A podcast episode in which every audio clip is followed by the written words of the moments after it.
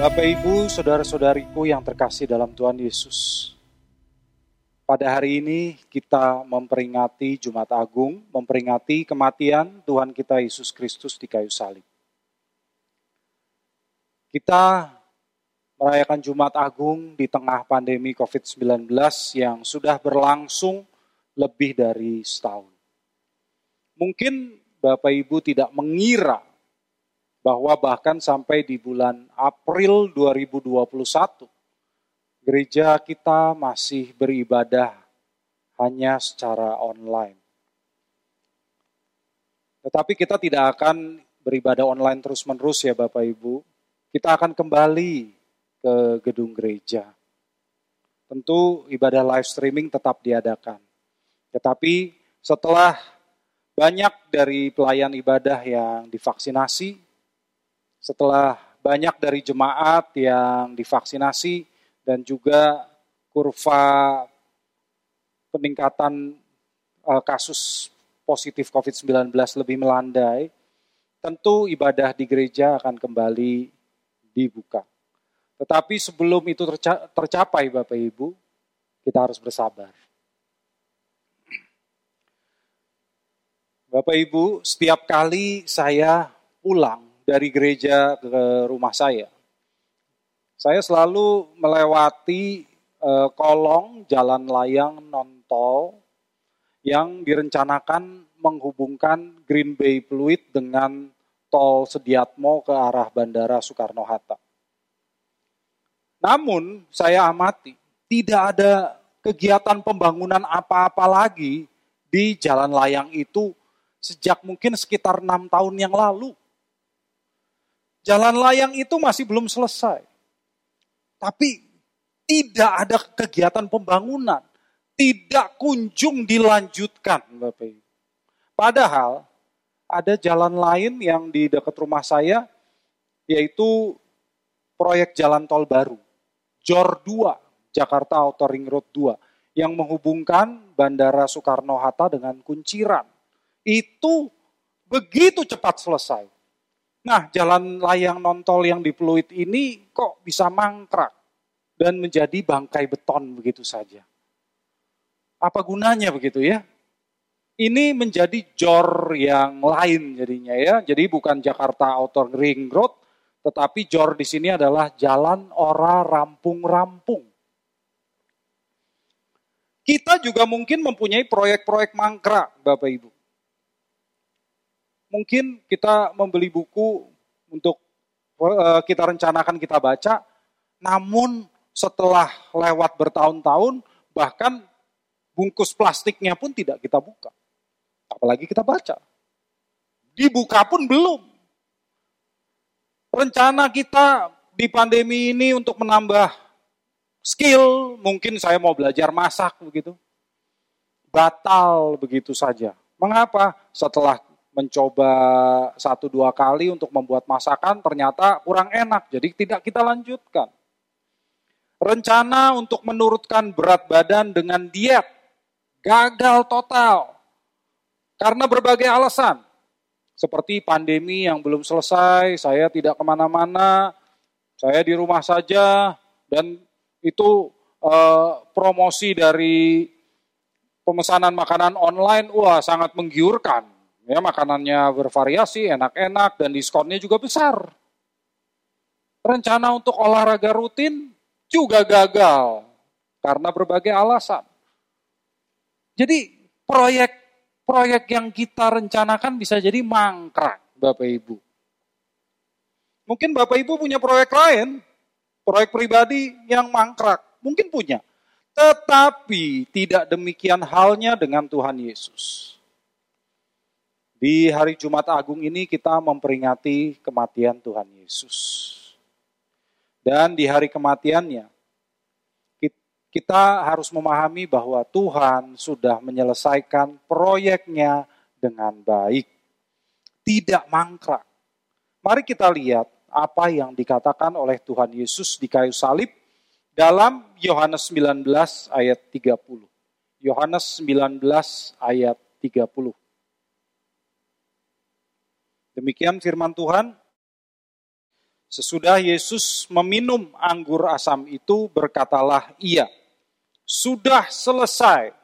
Lalu ia menundukkan kepalanya dan menyerahkan nyawanya. Bapak, ibu, saudara-saudariku yang dikasih Tuhan, dalam bahasa asli Alkitab, yaitu bahasa Yunani, kata "sudah selesai" di sini aslinya ditulis teteleste teteleste. Kalau kita melihat tata bahasa Yunani, kata ini berarti itu sudah diselesaikan. It is finished. Berarti di sini Tuhan Yesus sama sekali tidak berkata, aku sudah selesai atau I am finished. Kalau seperti itu, yang selesai adalah akunya. Dan seperti dia berkata, tamat riwayatku. Bukan demikian. Kalau seperti itu, itu adalah teriakan kekecewaan. Tetapi Tuhan Yesus berkata, it is finished. Itu sudah diselesaikan. Sudah selesai. Teteleste adalah teriakan kemenangan Bapak Ibu. Mengapa sudah selesai itu adalah teriakan kemenangan? Hari ini mari kita pelajari bersama-sama. Tuhan Yesus berkata, sudah selesai. Nah, sekarang pertanyaannya, apanya yang sudah selesai Bapak Ibu? Mari kita buka Yohanes 4 ayat 34. Yohanes 4 ayat 34. Saya bacakan. Kata Yesus kepada mereka, Makananku ialah melakukan kehendak dia yang mengutus aku dan menyelesaikan pekerjaannya. Bapak Ibu, Tuhan Yesus mengatakan bahwa makanannya ialah melakukan kehendak Bapa dan menyelesaikan pekerjaannya. Menyelesaikan pekerjaannya. Jadi, proyek yang diselesaikan oleh Tuhan Yesus itu apa? Pekerjaan Allah. Pekerjaan Bapa yang dipercayakan kepadanya. Tentunya ada proyek yang dipercayakan Bapa kepada Tuhan Yesus yang tidak bisa dilakukan oleh orang lain. Dan itulah yang dinyatakannya sudah selesai sebelum dia menyerahkan nyawanya kembali kepada Bapak. Nah, Bapak Ibu, pekerjaan apa sih yang hanya bisa diselesaikan oleh Tuhan Yesus? Ini berkaitan dengan keselamatan dan penebusan bagi umat manusia. Jadi kita lihat, hanya Tuhan Yesus yang bisa mengerjakan penebusan bagi umat manusia. Nah, dalam hal ini apa yang dilakukannya untuk dapat menyelesaikan pekerjaan Bapak tersebut. Mari kita lihat yang pertama. Yang pertama, Tuhan Yesus mengajarkan Injil keselamatan. Tuhan Yesus mengajarkan Injil keselamatan. Kita mengetahui bahwa dia mengajar melalui khotbah dan perkataan-perkataan yang penuh kuasa. Tuhan Yesus melakukan mujizat-mujizat yang luar biasa. Yang belum pernah dilakukan oleh orang lain. Tetapi Bapak Ibu, lebih dari itu, dia mengajar melalui hidupnya. Dia memperlihatkan seperti apa kehidupan yang dikehendaki Allah dalam setiap gerak hidupnya pikiran, perbuatan, perkataannya selalu sesuai dengan kehendak Allah. Seperti dikatakan oleh Tuhan Yesus tadi. Makananku ialah melakukan kehendak Bapa dan menyelesaikan pekerjaannya. Dia mengatakan melakukan kehendak Bapa itu adalah makanannya loh. Dia tidak dapat hidup tanpa melakukan kehendak Bapa loh sampai pada puncaknya di Taman Getsemani. Saat ia merelakan kehendaknya sendiri dikalahkan oleh kehendak Bapa. Ia berseru, "Ya Bapakku, jikalau sekiranya mungkin Biarlah cawan ini lalu daripadaku. Tapi janganlah seperti yang ku kehendaki. Melainkan seperti yang kau kehendaki. Nah, dia merelakan kehendaknya dikalahkan oleh kehendak Bapa. Itulah ajaran dari Tuhan Yesus. Yang kedua, Bapak Ibu, Tuhan Yesus mengorbankan dirinya untuk menebus dosa-dosa manusia. Kita buka Yohanes 1 ayat 29.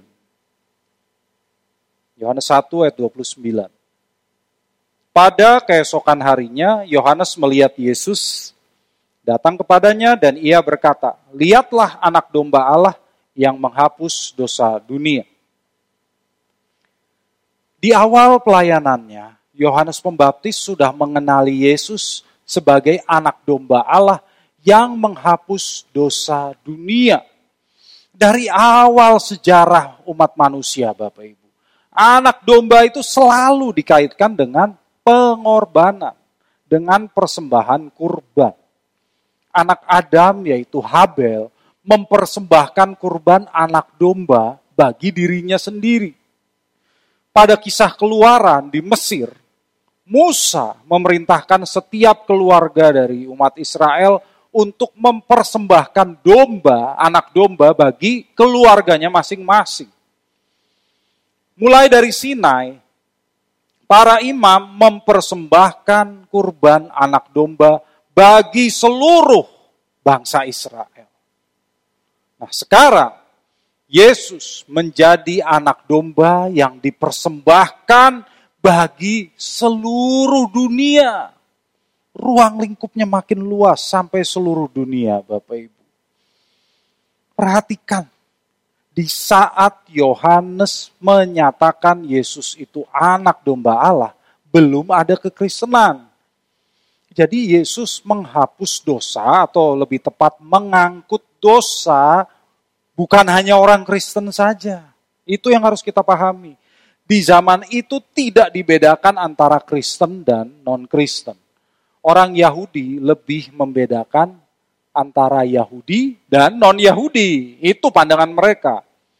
Jadi kalau Yohanes mengatakan Yesus itu mengangkut dosa dunia, berarti Yesus adalah anak domba Allah yang dipersembahkan baik bagi orang Yahudi maupun bagi orang non-Yahudi. Nah, pekerjaan Allah yang harus diselesaikan oleh Yesus adalah menjadi anak domba Allah yang mengangkut dosa dunia. Itulah yang selesai dikerjakannya dengan menyerahkan dirinya untuk mati berkorban di kayu salib. Di, dia rela tubuhnya menderita demikian dahsyatnya. Demi menyelesaikan pekerjaan Allah. Dan pekerjaan Allah itu adalah menebus dosa saudara dan saya. Melalui pengorbanan di kayu salib itu Bapak Ibu. Keadilan Allah sudah terpenuhi. Dan masalah dosa sudah diselesaikan olehnya. 1 Petrus 2 ayat 24. Mari kita baca. 1 Petrus 2 ayat 24. Ia sendiri telah memikul dosa kita di dalam tubuhnya di kayu salib, supaya kita yang telah mati terhadap dosa hidup untuk kebenaran. Oleh bilur-bilurnya kamu telah sembuh. Bapak Ibu, di sini dikatakan bahwa Yesus sudah memikul dosa kita di kayu salib supaya kita disembuhkan dari penyakit dosa. Bukan penyakit fisik. Jadi bilur-bilur Yesus itu menyembuhkan kita dari penyakit dosa. Penyakit dosa itulah yang membuat karakter manusia tidak bisa seperti yang dirancang oleh Allah semula. Penyakit dosa itulah yang membuat manusia tidak bisa hidup sesuai dengan kehendak Allah dan tidak bisa mengenali kebenaran Allah. Tapi karena Yesus sudah memikul dosa kita, maka puji Tuhan. Kita disembuhkan dari penyakit dosa. Amin. Itulah arti teteleste yang pertama pekerjaan Allah yang harus dikerjakan oleh Tuhan Yesus sudah diselesaikannya dengan sempurna. Tidak ada yang mangkrak. Tidak ada lagi yang perlu ditambahkan atas karya keselamatan Kristus tersebut. Sudah selesai, sudah final. Bapak Ibu, saudara-saudariku yang terkasih dalam Tuhan Yesus. Selain arti teteleste yang tadi kita bahas, sudah selesai atau teteleste, juga mempunyai arti yang lain. Sebelum Tuhan Yesus melayani dan mengajar, pekerjaan Tuhan Yesus adalah tukang kayu. Dia mengikuti ayahnya yaitu Yusuf. Sebetulnya Bapak Ibu yang disebut tukang kayu di sini dalam bahasa aslinya adalah tekton. Tekton. Kata ini digunakan juga di zaman itu untuk menyebut kontraktor bangunan yang membangun rumah dan bangunan lain dari batu. Nah, Bapak Ibu, sebagai tekton, sebagai kontraktor, kalau Yesus di saat itu membangun rumah, katakan, untuk orang lain yang memesannya, maka kalau rumah itu sudah selesai, maka orang itu akan membayar. Dan ketika Yesus muda itu menerima uang itu, maka dia akan menjawab teteleste. Sudah lunas. Sudah lunas. Istilah teteleste di zaman itu digunakan untuk menyatakan utang sudah lunas dibayar. Di zaman itu, di zaman kekaisaran Roma, Bapak Ibu, sudah ada bank Itulah sebabnya dalam perumpamaan mengenai uang mina, bangsawan yang memberi mina kepada hambanya, memarahi hambanya yang tidak menyimpan uangnya di bank. Nah kalau orang meminjam uang di bank, bank akan membuat surat utang. Ya, kalau kita menyimpan uang di bank, maka bank akan memberikan bunga. Tetapi kalau kita meminjam uang dari bank, maka kita yang harus membayar bunga. Nah, di zaman itu kalau orang meminjam uang dari bank, maka bank akan membuat surat utang. Ketika orang itu melunasi utangnya, termasuk dengan bunganya, maka pejabat bank akan memberi stempel di atas surat utang. Tulisannya apa? Teteleste. Sudah lunas. Sudah lunas. Sekarang apa yang dilunasi oleh Tuhan Yesus? Utang kita dosa kita. Utang kita kepada Allah itu tidak terhingga Bapak Ibu. Tidak akan sanggup kita bayar. Sungguhnya Bapak Ibu, sebagai manusia yang berdosa, kita berutang demikian besar kepada Allah sehingga kita tidak layak hidup. Kita tidak berhak hidup. Sebagai manusia yang berdosa, kita hidup di bawah bayang-bayang maut. Kita tinggal menunggu dilemparkan ke api kekal sebetulnya. Terpisah dari Allah selama-lamanya. Namun, puji Tuhan, Allah kita begitu mengasihi manusia berdosa seperti kita.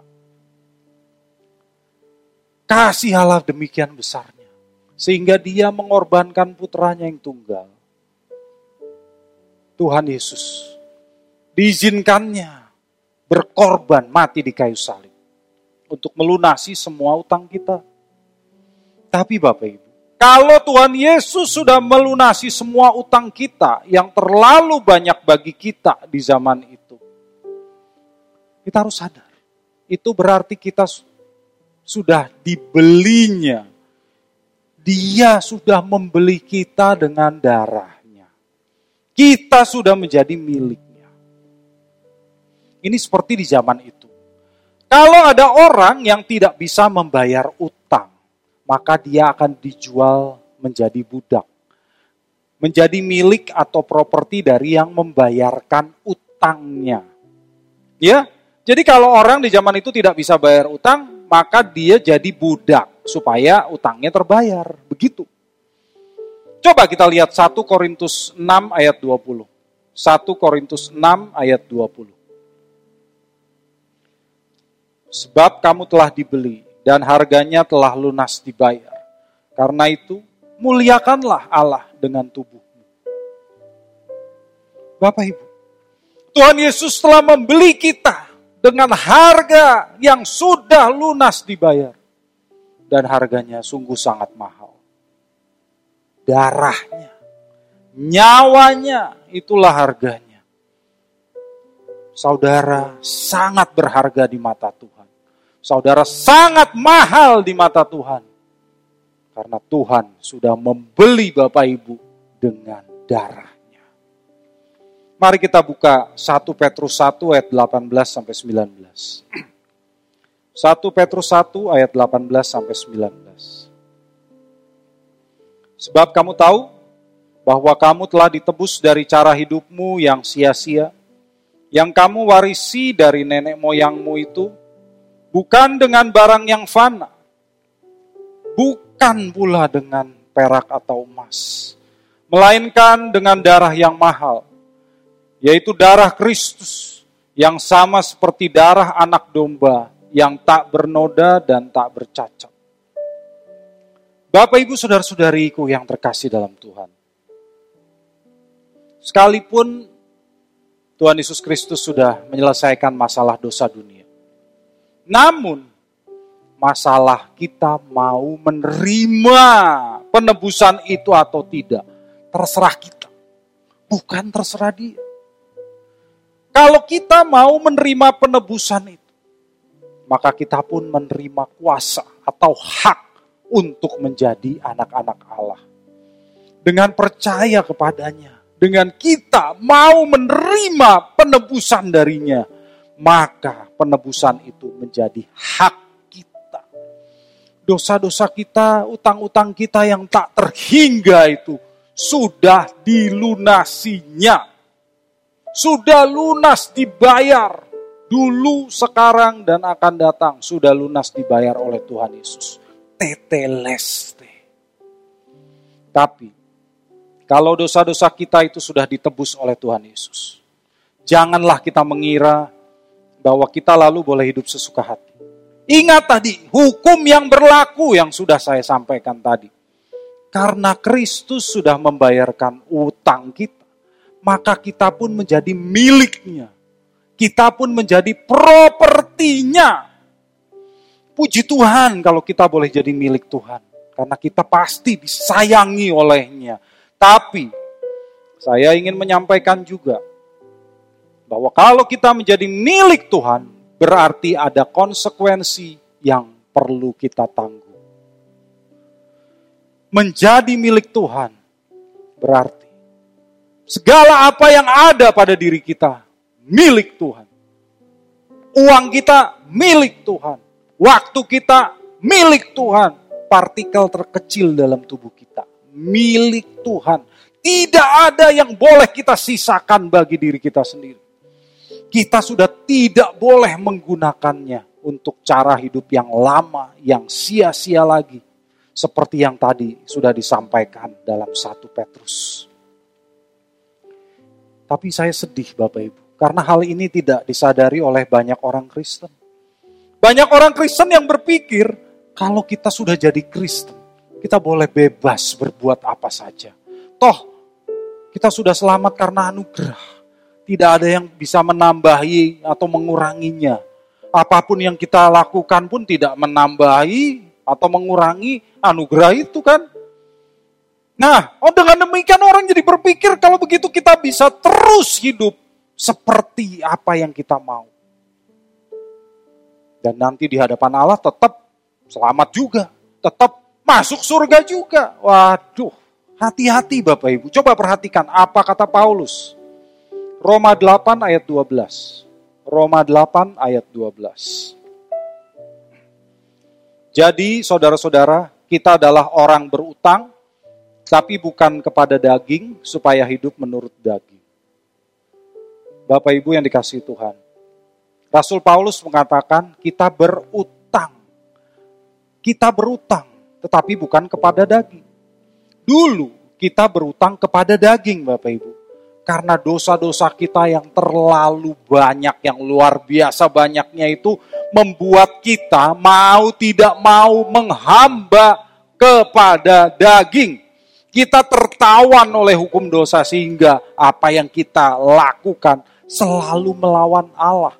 Karena keinginan daging itu bertentangan dengan kehendak Allah. Ya, kalau kita terus dalam keinginan daging, berarti kita menjadi seteru Allah.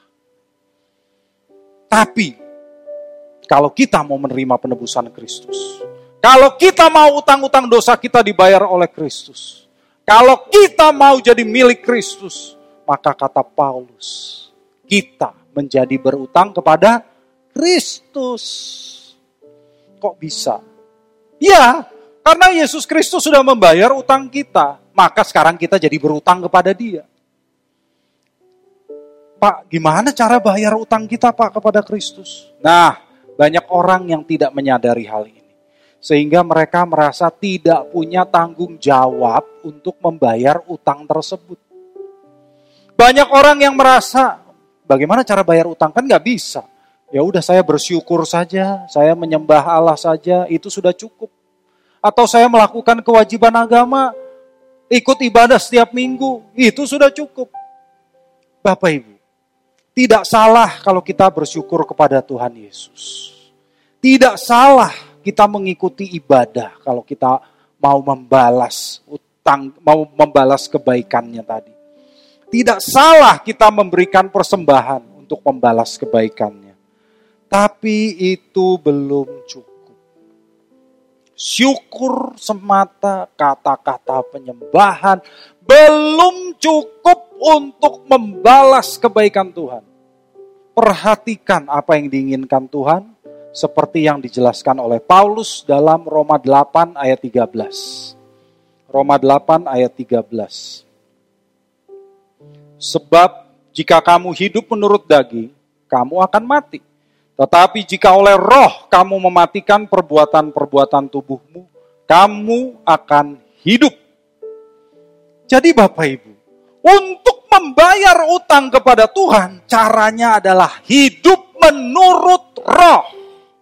Artinya mematikan perbuatan daging di bawah pimpinan roh kudus. Kita sudah tidak berutang kepada daging. Kita sudah tidak harus mengikuti apa keinginan daging kita.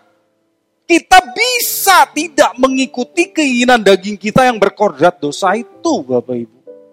Karena itu kalau Tuhan Yesus menebus dosa kita, kita harus sadar bahwa dia sudah menyelamatkan kita, manusia, saudara dan saya, bukan hanya dari hukuman dosa, yaitu api neraka.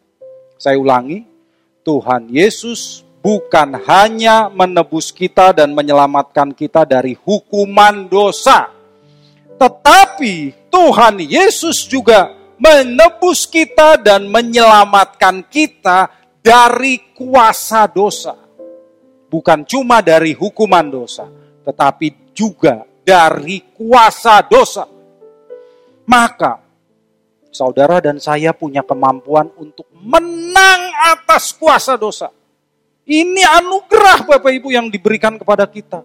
Tapi kenapa saya lihat banyak orang Kristen tidak menyadarinya?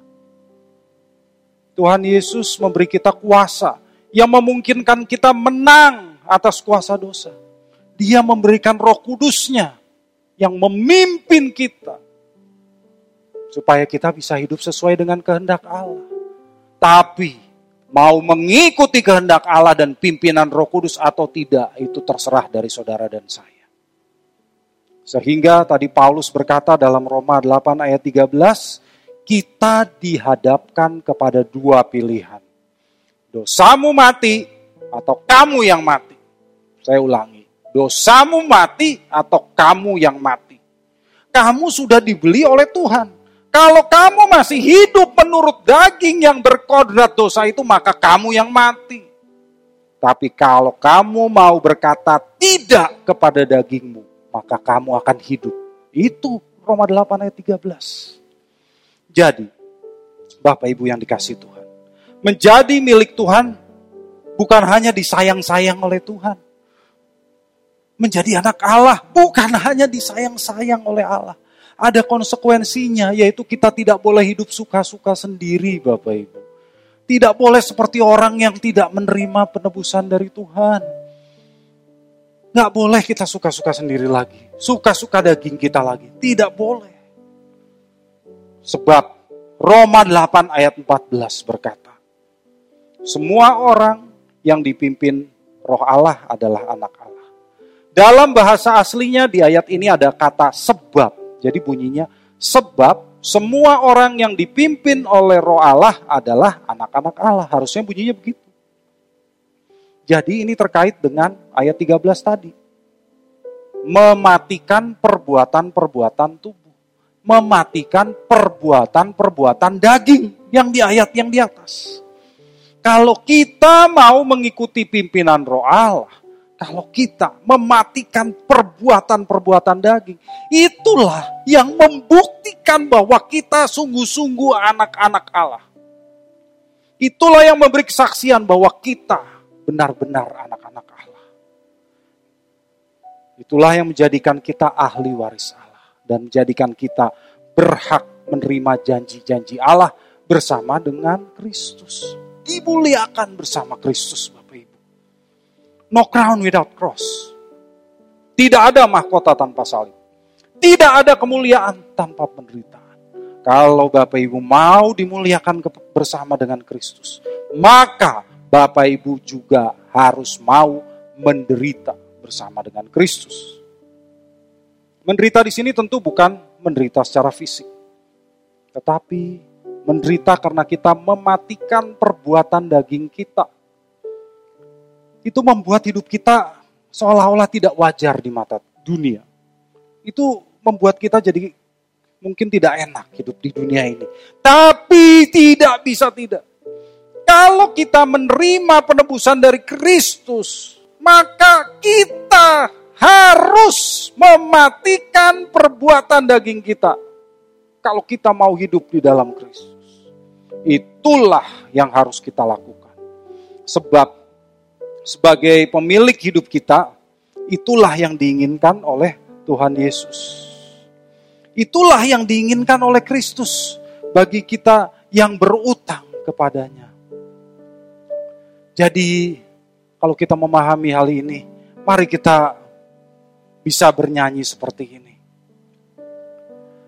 Dengan apa kan ku balas kemurahan yang tiada batas? Sepatutnya segenap hidup bagimu semuanya semuanya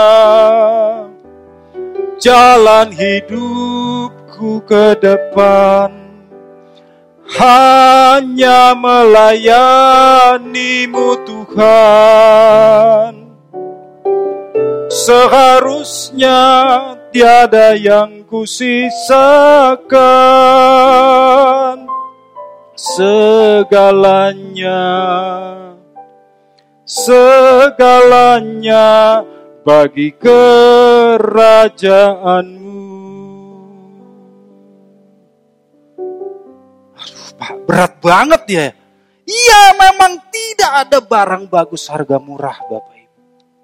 Untuk mencapai kemuliaan itu, kita harus menyerahkan segala yang ada pada kita untuk menjadi milik Tuhan. Tuhan sudah membeli kita. Tapi Apakah kita sungguh-sungguh mau dimiliki Tuhan atau tidak? Itu terserah kita. Tuhan tidak memaksa. Bapak Ibu yang dikasih Tuhan. Tuhan Yesus sudah menyelesaikan pekerjaan yang diberikan oleh Allah Bapa di surga. Sekarang dia sudah menyerahkan tongkat estafetnya kepada kita. Untuk melanjutkan proyek penyelamatan Allah atas dunia ini sekalipun Kristus sudah mati untuk menebus dosa seluruh manusia, tetap tergantung kepada manusianya, Bapak Ibu. Tergantung pada pilihan orangnya masing-masing apakah mereka mau menerima penebusan itu atau tidak. Dan banyak, banyak sekali orang yang tidak tahu karya penebusan Kristus. Dan tambahan lagi Bapak Ibu, banyak juga yang tahu tentang karya penebusan Kristus itu, ternyata tidak tahu konsekuensi menerima penebusan tersebut. Mereka tahunya yang enak-enaknya saja. Disayang-sayang Tuhan, tahunya cuma itu. Maka Bapak Ibu, Tuhan Yesus memerintahkan saudara dan saya menjadi saksi-saksinya. Tugas Tuhan Yesus sudah selesai. Teteleste. Dia sudah bangkit juga yang nanti kita rayakan dalam hari Paskah dan dia pun sudah naik ke surga. Kita akan memperingatinya nanti di bulan Mei. Tapi bagaimana? Bagaimana saudara dan saya menjadi saksi? Itu yang harus kita pikirkan. Jadi jangan Bapak Ibu berpikir, Pak saya nggak bisa berkhotbah, mana bisa saya jadi saksi Tuhan. Saya katakan kepada Bapak Ibu, kehidupanmu adalah kesaksianmu. Kehidupanmu adalah kesaksian. Coba ulangi saya. Kehidupanku adalah kesaksianku. Kehidupanku adalah kesaksianku Bapak Ibu. Kehidupan kita yang penuh kasih, kehidupan kita yang agung, harum, tidak membeda-bedakan orang lain, menolong orang lain, memberikan yang terbaik bagi orang lain, itulah kitab Injil yang terbuka yang dibaca oleh banyak orang menjadi saksi itu menunjukkan bahwa pada 2000 tahun yang lalu, rabi, mantan tukang kayu atau tekton, kontraktor di zaman itu, yang mati disalibkan itu benar-benar bangkit kembali. Dia adalah anak Allah yang menebus dosa dunia dan dia hidup. Mana buktinya? Buktinya dia hidup di dalam aku. Itu buktinya. Hidupku bukan aku lagi, melainkan Kristus yang hidup di dalam aku. Nah, mana bisa kita ber, berkata begitu Bapak Ibu? Kalau di dalam diri kita, kita tidak menunjukkan bahwa Kristus hidup dalam diri kita. Itulah sebabnya. Mari saya ajak Bapak Ibu. Dalam segala gerak kehidupan kita, kita bertanggung jawab untuk memperlihatkan, mendemonstrasikan bahwa Kristus sungguh-sungguh hidup di dalam kita, Bapak Ibu. Kita hidup dalam pimpinan Roh Kudus. Roh Kudus menuntun kita supaya kita mempunyai pikiran, perasaan, perbuatan yang menjadi saksi bahwa kita sungguh-sungguh anak Allah dan hidup kita sesuai dengan kehendaknya. Bapak Ibu yang dikasih Tuhan. Di hari Jumat Agung ini, mari kita renungkan. Mari kita renungkan kembali kehidupan kita. Kalau selama ini kita belum mengikuti pimpinan Roh Kudus, mari kita bertobat. Kalau selama ini kita belum selalu mengikuti pimpinan Roh Kudus, mari kita bertobat. Sadari kita ini sepenuhnya milik Tuhan. Mari kita berdoa kepada Allah supaya kita diberikan kepekaan atas suara Roh Kudus. Rajinlah belajar firman Bapak Ibu supaya kita semakin mengerti kehendak Allah dan kita dapat melakukan firman Tuhan sesuai dengan kehendaknya. Dengan kuasa Roh Kudus yang ada dalam diri saudara dan saya. Percayalah, tidak ada yang mustahil. Kiranya firman ini memberkati Bapak Ibu sekalian. Amin. Bagi Bapak, Ibu, Saudara-saudari yang terpanggil untuk mendukung pelayanan GSKI Pluit dapat memberikan persembahan ke rekening BCA KCU Pluit dengan nomor 1686533388. Sekali lagi, 16865 33388 atas nama GSKI Fluid. Terima kasih atas dukungan persembahan saudara. Tuhan Yesus memberkati.